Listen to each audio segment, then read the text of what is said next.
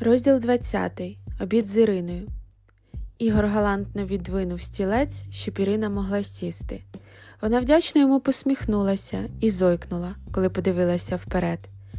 Їх столик розташовувався в місці, з якого відкривалася неймовірна панорама. Кожен закуток, будинок, парк, річка все було як на долоні, численні житлові комплекси, багатоповерхові хмарочоси з зеленими галявинами і садами майже на кожному поверсі. Місто скидалося на мурашник, але це був прекрасний, зелений мурашник. Дякую, що привели мене сюди, промовила жінка, посміхаючись. Вид просто фантастичний. Ніколи не бачила наше місто в такому ракурсі і з такої висоти.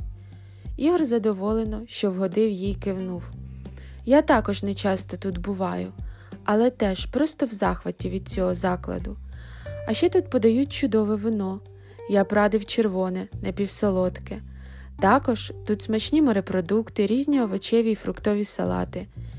Жінка голосно розсміялася у відповідь Чи ви не дієту мені пропонуєте?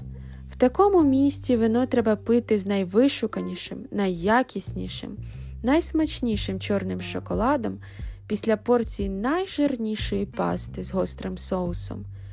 Іра ледь стримувалася, щоб не вибухнути знову від сміху, дивлячись на ошелешений погляд Ігоря. Я бачу, Ігоре, що ви, мабуть, з хорошої сім'ї і крутитеся у вишуканих кругах людей з витонченими досконалими манерами і поведінкою, серед тих, хто з дитинства навчається у приватних школах, де не тільки математику, географію, історію, а й релігію, манери, правила поводження в суспільстві, етикет, де навчають збалансованого харчування і прищеплюють хороший смак до всього, вина, вибору продуктів, книжок для читання, відео. Ви ж навіть це місце вибрали через прекрасний вид з вікна. І це непогано, додала Іра, побачивши його запитальний погляд. Проте я, як дівчина з бідного району, вибрала б за смачну їжу і атмосферу. І, переживши досить голодне дитинство, я хочу величезну порцію смачнющої пасти з чималою кількістю вершкового масла, зелені, гострого соусу, і якщо ви не проти, я візьму собі келих пива, а не вина, так як пиво об'єктивно смачніше. Так, звичайно, знітився Ігор, ви можете брати, що побажаєте. І ви, будь ласка, не звертайте увагу на мою манеру спілкування. За багато років на керівній посаді я трохи втратила жіночу м'якість і можу бути занадто прямолінійною в своїх судженнях чи бажаннях. Проте ви також можете їсти, пити чи говорити все, що побажаєте. Накрутивши на виделку здоровенну кількість пасти і вмокнувши її в соус, Іра запхала це все до рота і почала з таким задоволенням жувати і закочувати очі під лоба що Ігор пожалкував, що й собі не замовив таку смакоту. Проковтнувши це все, вона зробила ще декілька ковтків пива і, подивившись пильно на Ігоря, запитала тепер можна й до справи. Так що там такого важливого у вас до мене? Яке діло?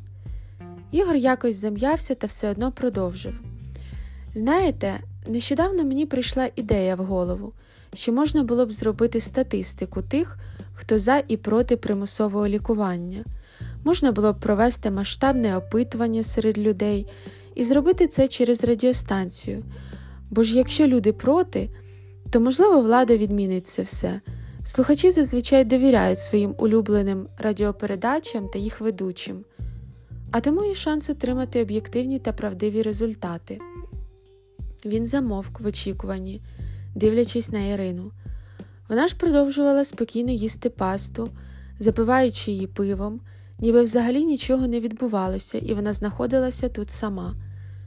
Коли жінка повністю все доїла і допила, витерши серветкою руки і рота, вона підняла свій погляд на чоловіка і холодно сказала: Ти що, за ідіотку мене тримаєш? Я що на стукачку схожа? Гадаєш, що як в ресторан з гарним видом повів, то все? Я вже на гачку?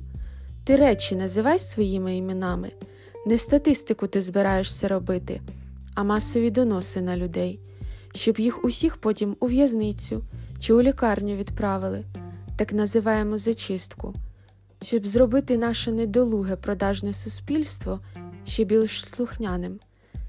Твоєму попереднику я відмовила і тебе також пошлю куди подалі. Досить з вас і того, що я не використовую свою радіостанцію навпаки, щоб зашкодити владі і підбурити людей проти вас, Катюх. Вона вскочила з стільця на ноги, жбурнула серветку на стіл і, розвернувшись у напрямку дверей, процідила крізь зуби. За обід дякую, сам за нього заплатиш.